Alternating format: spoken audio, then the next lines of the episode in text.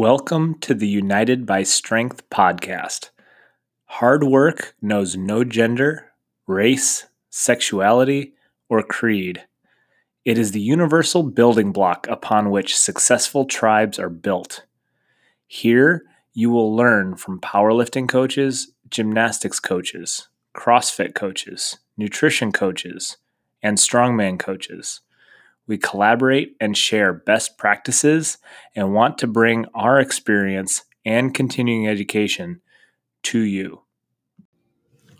Beginning at the top of page 135 Fundamentals, Virtuosity, and Mastery An Open Letter to CrossFit Trainers. Let's kick it off with a quote from Greg Glassman. What will inevitably doom a physical training program and dilute a coach's efficacy is a lack of commitment to fundamentals. This article was originally published in August 2005. In gymnastics, completing a routine without error will not get you a perfect score, the 10.0. It will only get you a 9.7. To get the last three tenths of a point, you must demonstrate risk, originality, and virtuosity as well as make no mistakes in execution of the routine. Risk is simply executing a movement that is likely to be missed or botched. Originality is a movement or combination of movements unique to the athlete, a move or sequence not seen before.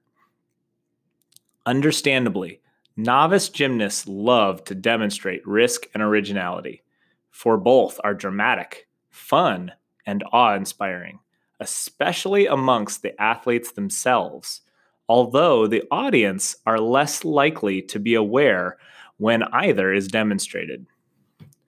Virtuosity, though, is a different beast altogether. Virtuosity is defined in gymnastics as performing the common uncommonly well. Unlike risk and originality, virtuosity is elusive, supremely elusive. It is, however, readily recognized by audience as well as coach and athlete. But more importantly, more to my point, virtuosity is more than the requirement for that last tenth of a point. It is always the mark of true mastery and of genius and beauty. There is a compelling tendency among novice novices developing any skill or art whether learning to play the violin, write poetry, or compete in gymnastics, to quickly move past the fundamentals and on to more elaborate, more sophisticated movements, skills, or techniques. This compulsion is the novice's curse, the rush to originality and risk. The novice's curse is manifested as excessive adornment, silly creativity, weak fundamentals, and ultimately marked by lack of virtuosity and delayed mastery. If you have ever had the opportunity to be taught by the very best in any field, you have likely been surprised at how simple, how fundamental, how basic the instruction was. The novice's curse afflicts learner and teacher alike. Physical training is no different. What will inevitably doom a physical training program and dilute a coach's efficacy is a lack of commitment to fundamentals. We see this increasingly in both programming and supervising execution. Rarely now do we see prescribed the short, intense couplets or triplets that epitomize CrossFit programming. Rarely do trainers really nitpick the mechanics of fundamental movements. I understand how this occurs. It is natural to want to teach people advanced and fancy movements. The urge to quickly move away from the basics and toward advanced movements arises out of the natural desire to entertain your client and impress him with your skills and knowledge. But make no mistake, it is a sucker's move.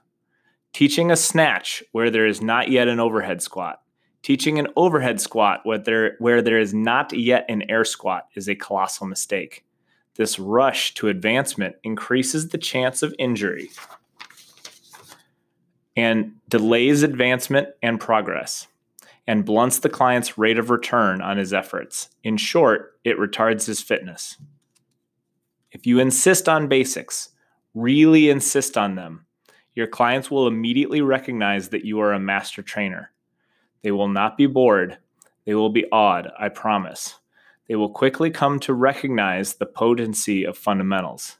They will also advance in every measurable way past those not blessed to have a teacher so grounded and committed to basics.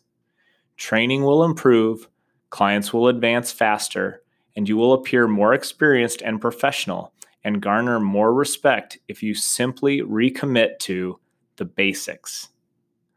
There is plenty of time within an hour session to warm up, practice a basic movement or skill, or pursue a new personal record or max lift discuss and critique the athlete's efforts, then pound out a tight little couplet or triplet utilizing these skills, or just play. Play is important. Tire flipping, basketball, relay races, tag, hoover ball, and the like are essential to good programming, but they are like seasoning, like salt, pepper, and oregano. They are not main courses. CrossFit trainers have the tools to be the best trainers on earth. I really believe that. But good enough never is. And we want that last tenth of a point, the whole 10.0. We want virtuosity. Truly yours, Greg Glassman.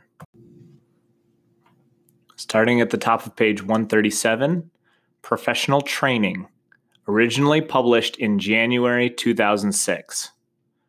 I am a fitness trainer. My practice is more than just a job, it is my passion. My clients are my top priority, and their successes are my life's work. I am a professional. On the surface, my job is to shepherd my athletes. I view all my clients as athletes, regardless of their age or ability, toward physical prowess. But I recognize a purpose to my efforts and an impact on my athletes that transcends the physical. I view training as a physical metaphor for habits and attitudes that foster success in all arenas. I stress that point to all who train with me, and I know I have been successful only after they bring back concrete examples. The lessons learned through physical training are unavoidable. The character traits required and developed through physical training are universally applicable to all endeavors perseverance, industry, sacrifice, self control, integrity, honesty, and commitment are best and easiest learned in the gym.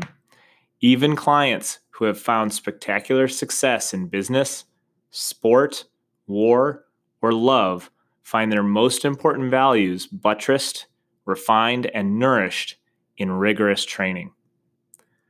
Being a professional I believe that my competency is solely determined by my efficacy. My methods must be second to none. Accordingly, fitness trends and fashions are distractions, not attractions.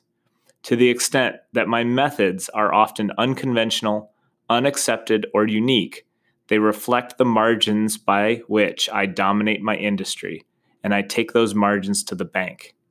A trainer who lusts for popular approval is chasing mediocrity or worse.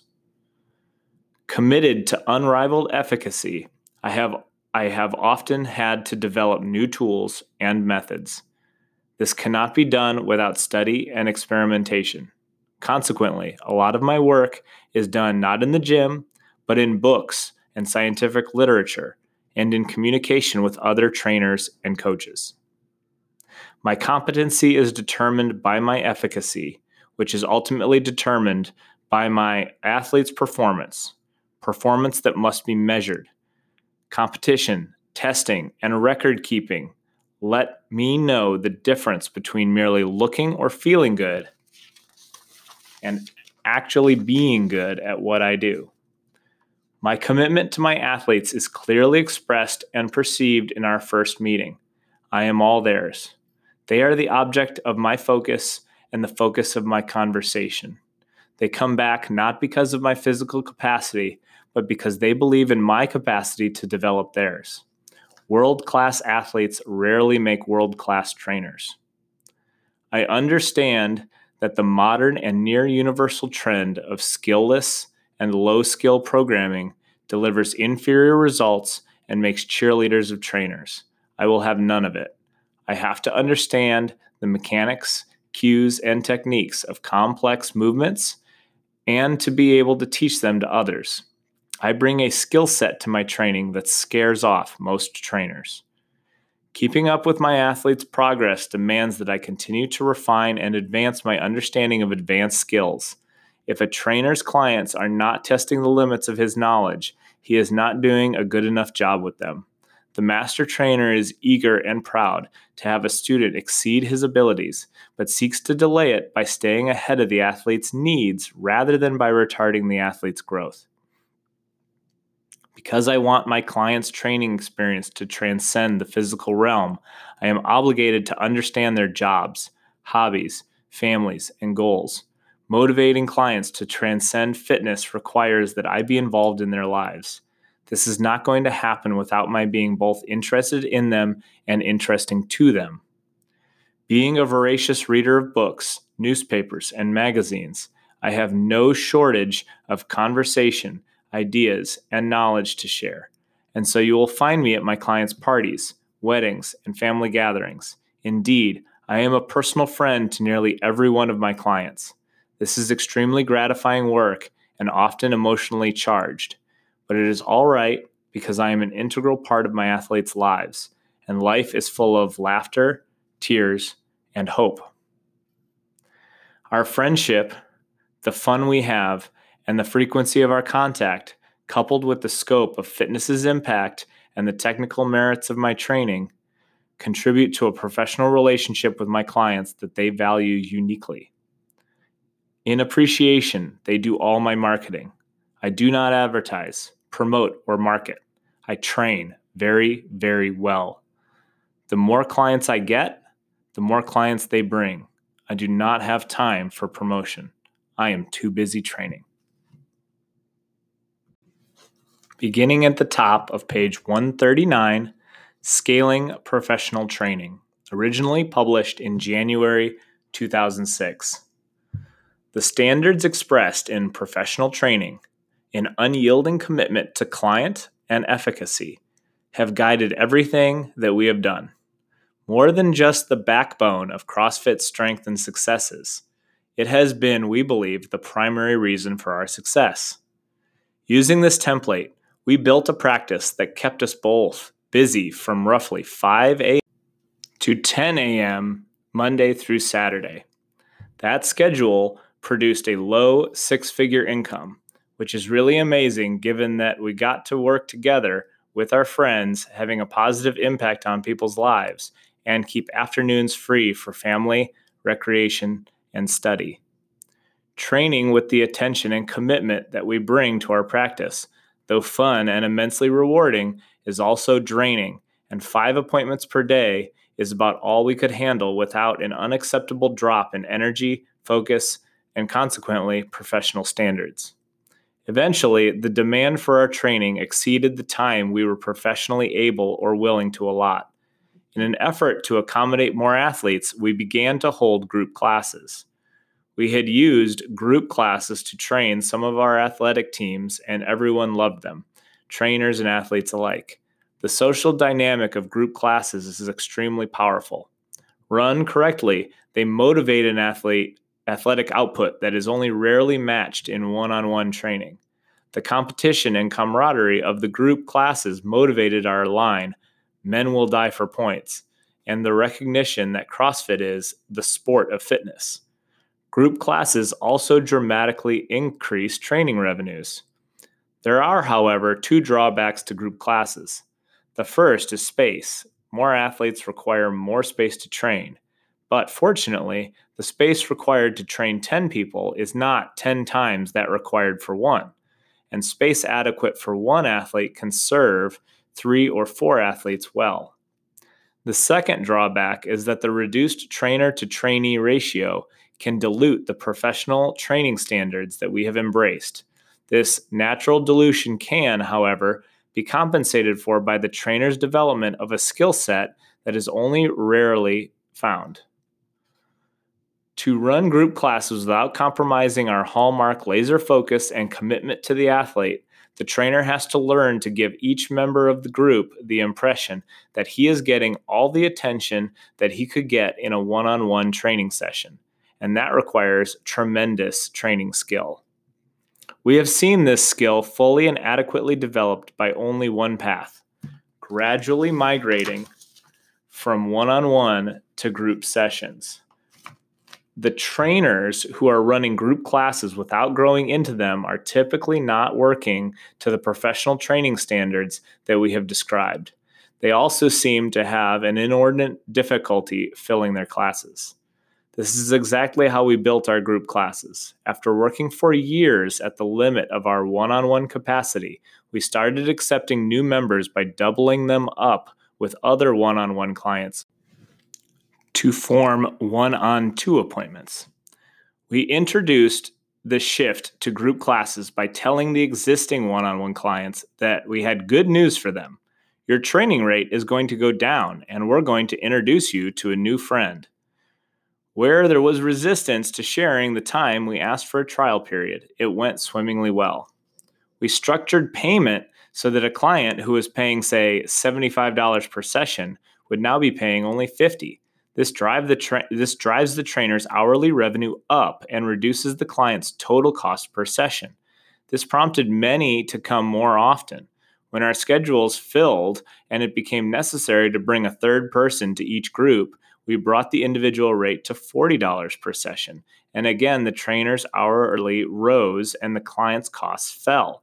With the addition of each new athlete to the session, the rates fell, fall for the athlete and rise for the trainer, and it all works perfectly unless there's a perceived reduction in attention. All the demands on the trainer skyrocket in this situation, however. Attention, enthusiasm, voice projection, and engagement all have to escalate. It is an acquired skill, in art, really. Our goal is to give so much attention and in your face presence to each participant that each is actually grateful that he did not get more attention.